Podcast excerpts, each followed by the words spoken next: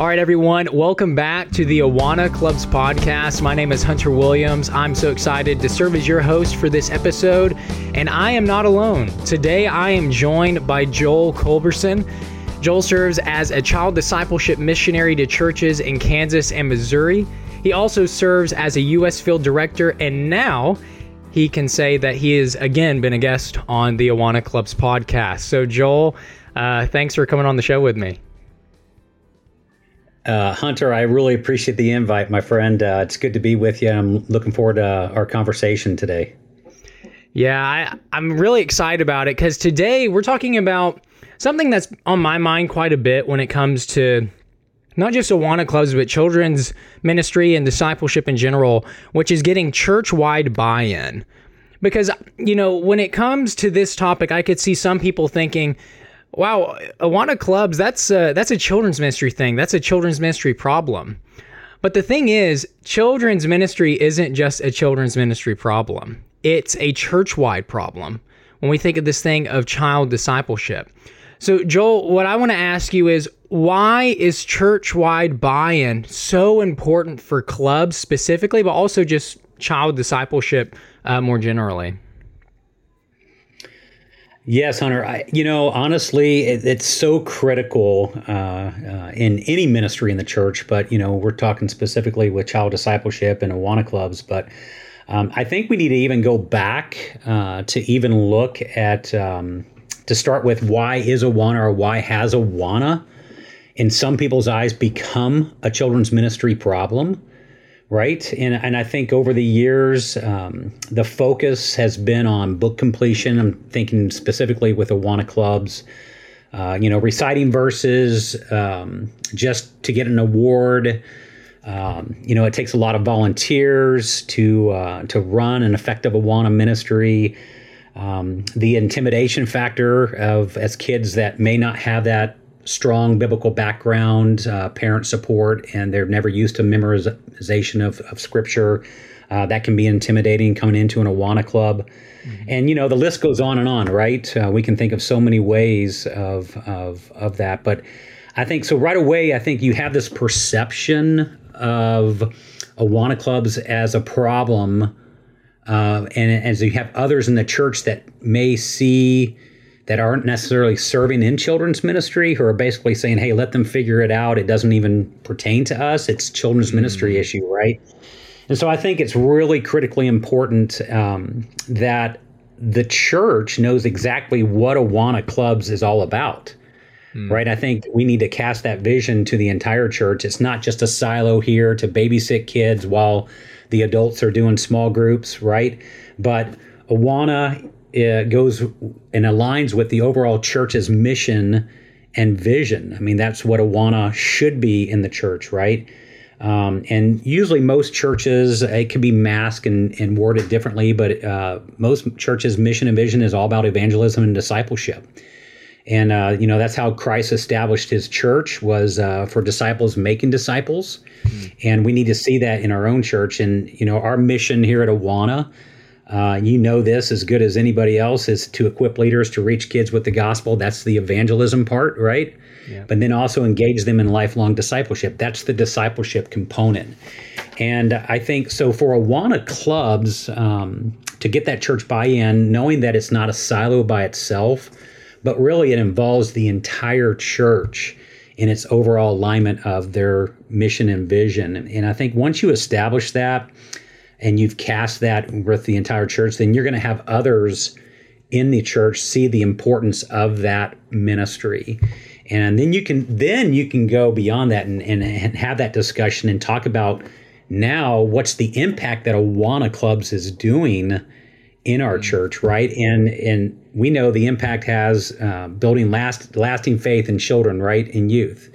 We see that um, the impact study that we did several years ago. Uh, we right. see that uh, adults that have grown up in Awana um, and then are, are, now serving in their church. Uh, the percentages are home are so much more than just the standard person who just went to church, right?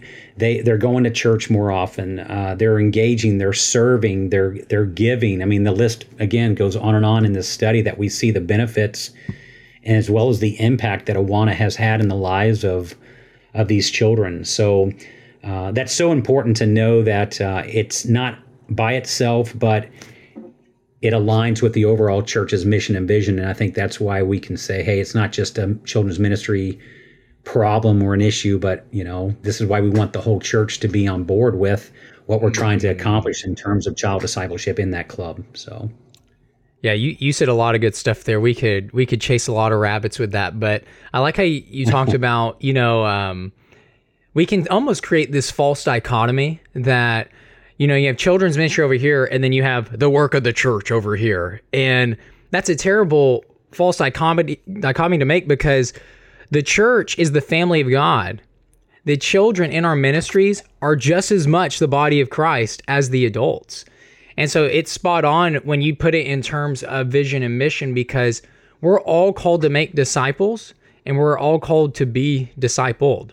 And so our kids are just as much a part of that as our adults. And so, you know, the adults of the church, instead of just saying that's the children's pastor to deal with, you know, that's the Awana ministry director to deal with that, we need to say, no, if we're a family, you don't just ignore family. We all have some form of investment that we need to have in the spiritual development of the kids in our church. So I, I loved how you put that. Absolutely. So so getting a little more practical, you know, I was thinking, Joel, when when I asked you to join me on this, I was thinking, you know, you've you've served as an elder at your church, and one thing I wanted to ask you with was as an elder, what are things you've seen bring church wide buy in in your church, or um, you know, what are some things you believe could generate buy in at the leadership in your church? So, you know, we, we've talked about that we need to have this buy in, but may, what are some practical things maybe that could generate that in a ministry?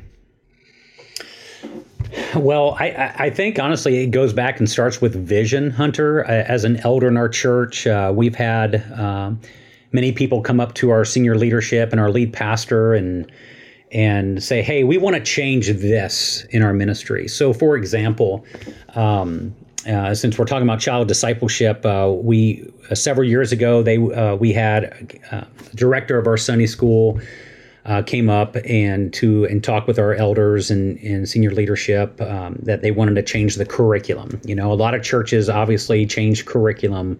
Some churches more than others every year, but um, and so they came with a plan. They came with this is why we want to change uh, this curriculum. Um, I think our church at the time had been using uh, this particular curriculum for a long time.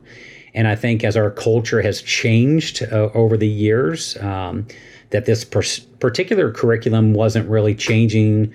Uh, I don't want to say necessarily changing, they were still firm in God's word but we just felt it wasn't as relevant because of the uh, culture of kids that we were getting in on Sunday morning.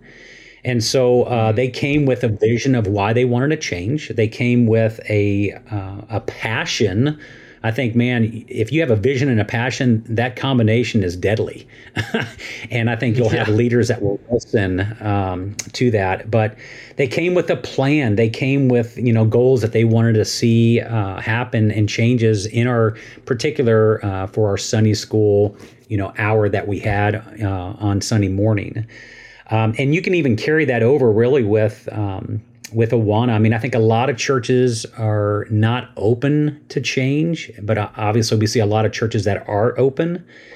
And uh, you know, I believe as our culture changes, and I, I you know, I, I said that that uh, as it changes around us, the church needs to stay first and foremost true to the teachings of the Word of God, plain and simple. That does right. not change.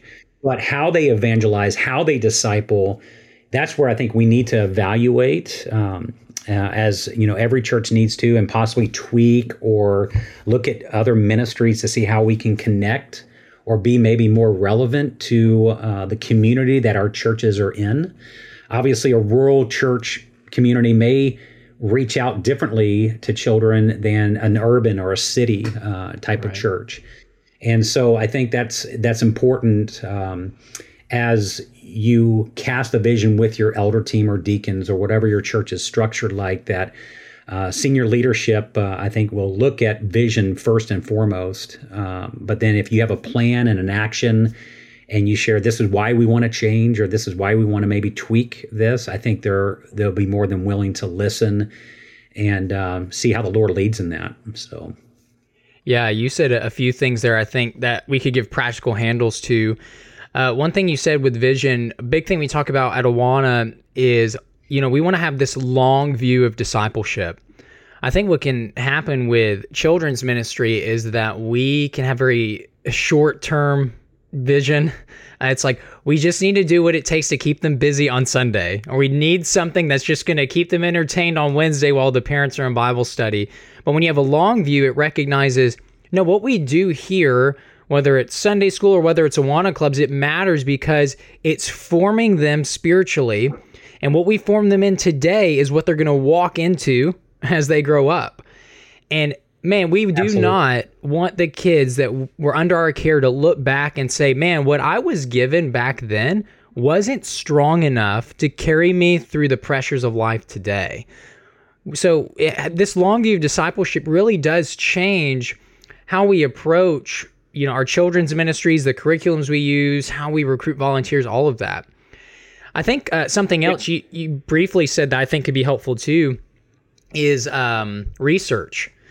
You know, some people they got to see the data and the facts, and that's why at Awana I think it's been so wise of us, you know, to commission so many research projects because it's putting stuff in the hands of leaders and volunteers to go to their senior leadership or to go to their church at large and say, look, this is what the research is showing. Here's where we're at culturally. Uh, here's the factors we have found that really make an impact and the discipleship of people. It is back to club time, folks. Among other things, that means it is time to get your supply inventory built back up so you'll have all the gear you need. If you build it, the families will come. Shop our product guide online to order those beginning of year basics entrance books, book bags, uniforms, leader guides, emblems, which, by the way, now have all the adhesive included. You talked and we listened, club leaders. We're all stocked up and ready for you. Just hop on to awana.org slash shop to find our newest product guide and featured items. Don't forget, if you have a membership, you'll get a 30% discount on most of our products. If you have any questions along the way, reach out to the partner care team standing by right now.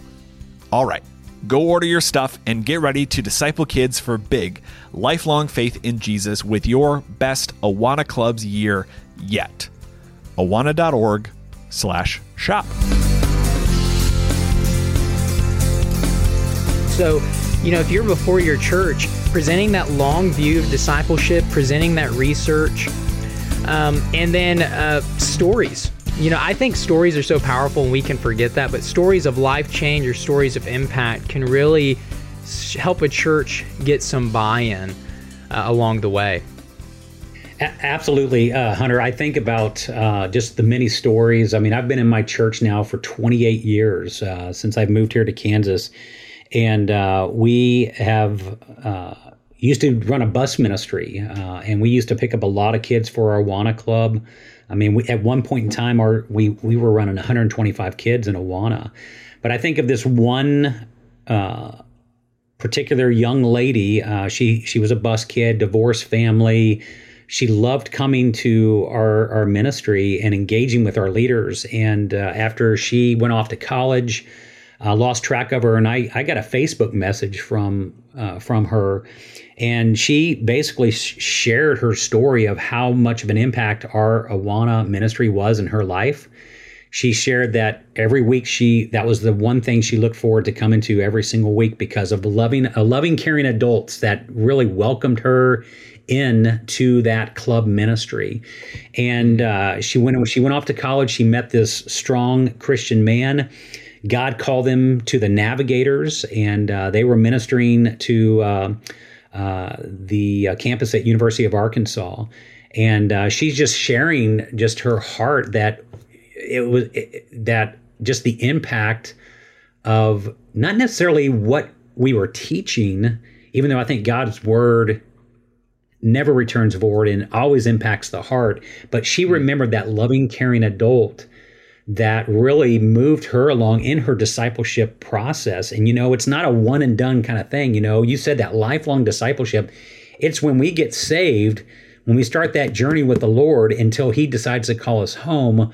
We're always, you know, should be learning and educating ourselves and growing closer to Christ. And I think of Amanda, how now she's taken what she's learned and she is ministering to the young ladies there on the college campus at the University of Arkansas um, was very meaningful. And here's I share this story because my friend Amanda just passed away from cancer, and um, mm. she was a very young, probably in her late 30s. Uh, she's left a husband and two kids, but the impact now that she has left on this earth with the individuals that she has made an impact and is just precious to me because I was able to see some of the fruit as a leader when I was working with her and several others in our church. And now she's left that legacy with uh, the others that she has taught God's word. And um, it's just been a, an awesome thing to see uh, that, you know, what we're doing matters, right? And the impact uh, that as, as leaders in a platform like Awana Club uh, is making an impact in the lives of thousands and thousands of boys and girls, not just in our area, but around the world. So, yeah. Yeah. So, you know, those, those types of stories and, yeah, I, I, just love that the idea of long view discipleship. I think if we could just really have people hold on to that, I think it would do wonders for church wide buy in.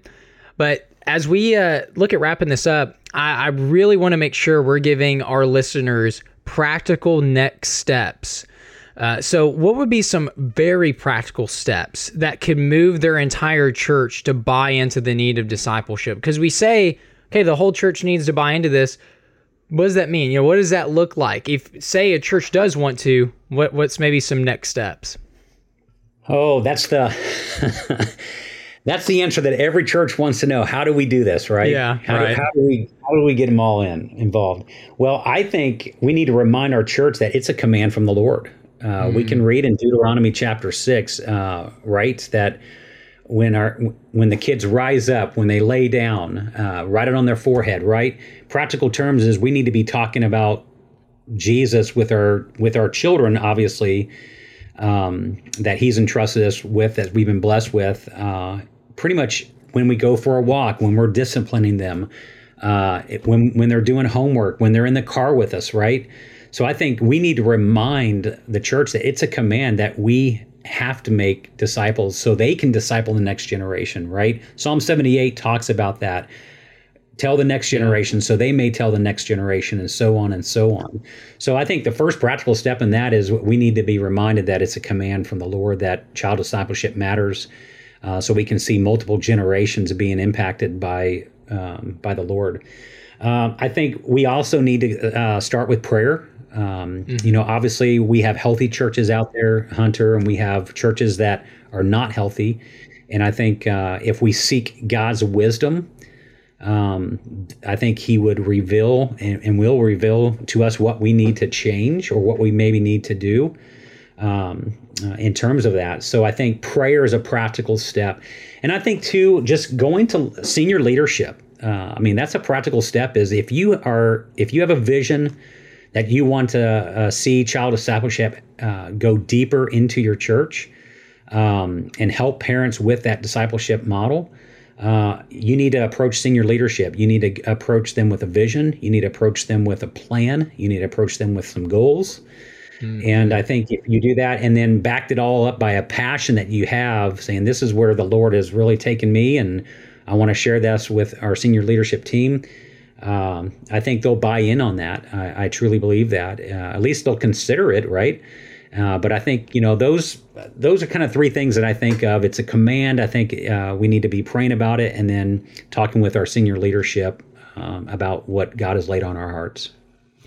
That's great. So commandment of the Lord, prayer, and then constant communication with senior leadership's great. Uh, as we close out, I, I, was, yeah, as you were talking, I was thinking too, you know, sometimes I think uh, when we think of church-wide buy-in, it's people people could hear that and think, so are you saying the entire church needs to serve in Awana clubs? It's like, well, no, that'd be great, you know, but uh, No, that's not what we're saying. What we're saying is we're wanting the entire church to to really capture this vision of child discipleship and invest in it in some way. So the well, the way I, I kind of frame that in my mind is, you know, um, looking at it through the lens of time, talent, and treasure. So every member could invest time in some way. That they could serve in clubs, that'd be a great investment of their time, but they could do things like prayer, like Joel said, or they could go out of their way to make sure they say hi to a kid on Sunday morning or Wednesday night or whenever they're interacting with kids at their church. It could be things like investing time to grow in their appreciation and need for child discipleship. So, attending things like the child discipleship forum, reading books like Resilient, any way you can give next steps of someone investing their time toward child discipleship. And then with talent, you know, maybe you've got people in your church, they say, I would do terrible working with kids, I'm boring or whatever. But they, I do think they have talents that um, could serve toward child discipleship. You know, maybe there's things they could build in the children's wing that need to happen, or paint rooms, or maybe they could help advertise um, your Awana club. So there's talents they can use. And then finally, treasure, which uh, Joel, I know with you being on leadership at a church, you you can understand this that a church's budget speaks volumes about what it values. Because a church can say with its mouth it values something, but its calendar and its budget it really is the telltale of it all. And so, you know, a church could show, you know, a wide buy-in by how they support Awana clubs or their other children's ministries financially, or how they raise funds, or what they buy for kids. You know, uh, there's just so many ways you could look at it. So, so yeah, there's a lot of ways we could think through buy-in. But for anyone who's listening, I, I really want you to hear uh, kind of this anthem that Joel's been hitting is this idea of long view discipleship and the consistent communication with senior leadership about it. And then some of these other practical handles we've given, they float around that, but really that that's the crux of it. But, yeah, church-wide buy-in's huge because if we really do care about seeing this next generation follow Christ no matter what to be resilient disciples, it doesn't just start with uh it's not just a handful that says yeah we'll do that it takes the entire church to say we want to see this happen just like that that that uh, passage in psalm 78 from one generation to declare the glory of god to the next